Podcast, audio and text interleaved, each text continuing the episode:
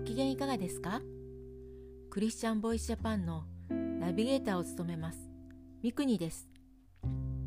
この番組はイエス・キリストを信じたクリスチャンがどのようにイエス・キリストに出会い信じるに至ったかまたクリスチャンとして人生を歩む中での祝福や奇跡を通して本当の神様を証言する番組です。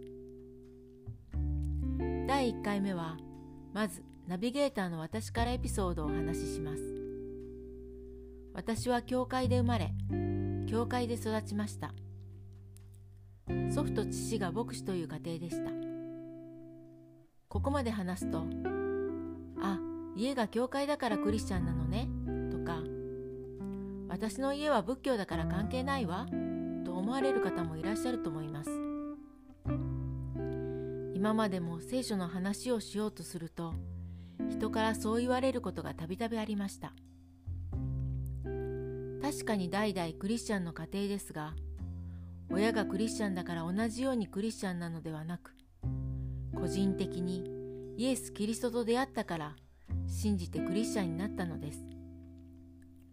もちろん小さい頃から聖書の話をたくさん聞いてきました。そしてどんな時も祈ることを教えられました。祈ることは解決への一番の近道だと教えられました。そして小さい頃から祈りが聞かれる体験を何度もしてきました。神様がおられるのが当たり前。神がいないで生きる感覚ってどんなだろうと逆に思う感じです。そんな中でも私の信仰を大きく変える出来事がありました。高校3年生の時です。大学受験に向けて必死になる時期。友達がすでに推薦で大学が決まり私はまだ決まってないのに同じように友達と浮かれた気持ちになってしまいました。学校の帰りに繁華街の駅で電車を降り友達と一緒に街を歩くことを楽しみました。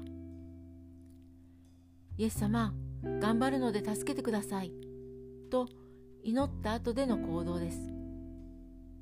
受験する大学の過去の問題集で赤本というのがあります。それを受験日間近で解いた時思っていたより点数が取れずショックを受けました。一気に絶望感に襲われました。どうしよう。私は泣いて神様に祈りました。イエス様頑張りますとあなたと約束したのに破ってしまいました。許してください。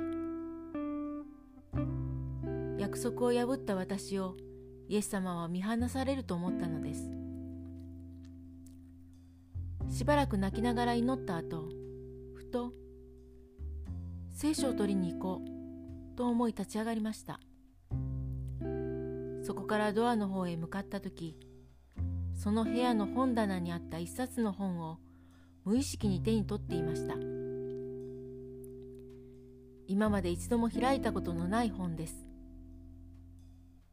その本のタイトルは「この日この朝」365日の御言葉とメッセージが書かれた本でラジオ伝道されていた正木茂牧師の書かれたものでした。私はその本を持って席に戻りその日のページを開けてみました。その時私の目に飛び込んできた言葉が「どうして怖がるのです？信仰がないのはどうしたことです？何が起きようとキリストの御言葉に信頼しておけばよかったのです？あなたの人生という船にキリストをお迎えしあなたの舵をキリストに明け渡してみてください。その時こそこの世が与えることも奪うこともできないすべての人の考えに勝る神の平安があなたのものとなっていきます。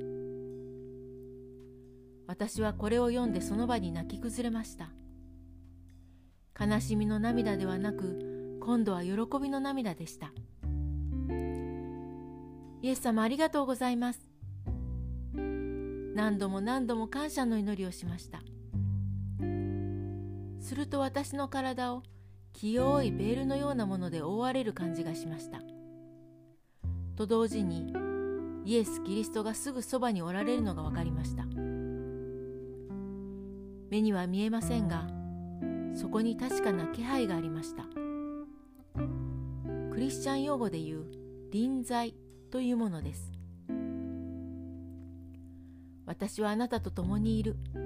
という御言葉は真実だと分かりました。嬉しくて嬉しくてあふれんばかりの笑顔で部屋から出てきたものですから家族に「受験生なのにどうしたん?」と不思議がられました。その時から私の信仰は変わりました。一人でいる時も一人ではないのです。